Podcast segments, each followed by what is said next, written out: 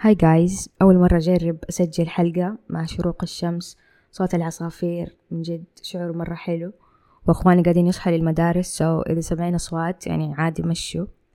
المهم كنت قاعدة أفكر كيف الله قادر يغير حال الإنسان للأحسن بثانية ولا بلحظة روحيا أو حتى ماديا بمجرد إنه يلهمه فكرة. بثانية حرفيا ممكن تغير مجرى حياته أو the way they view things. Like they're now able to look at things differently just because they were inspired by an idea.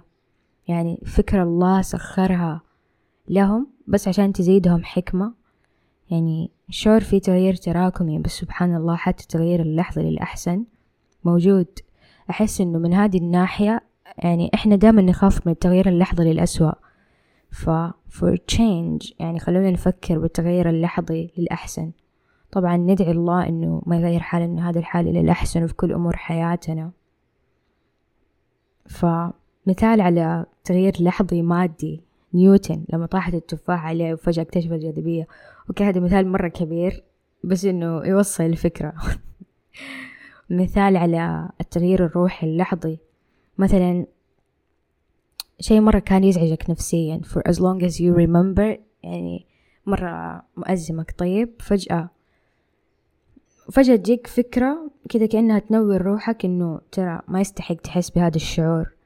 وفعلا سبحان الله you, you think it and you mean it. من جد فخلاص بعد هذه الفكرة it no longer has an effect on your life. ف truly we have a lot to be thankful for.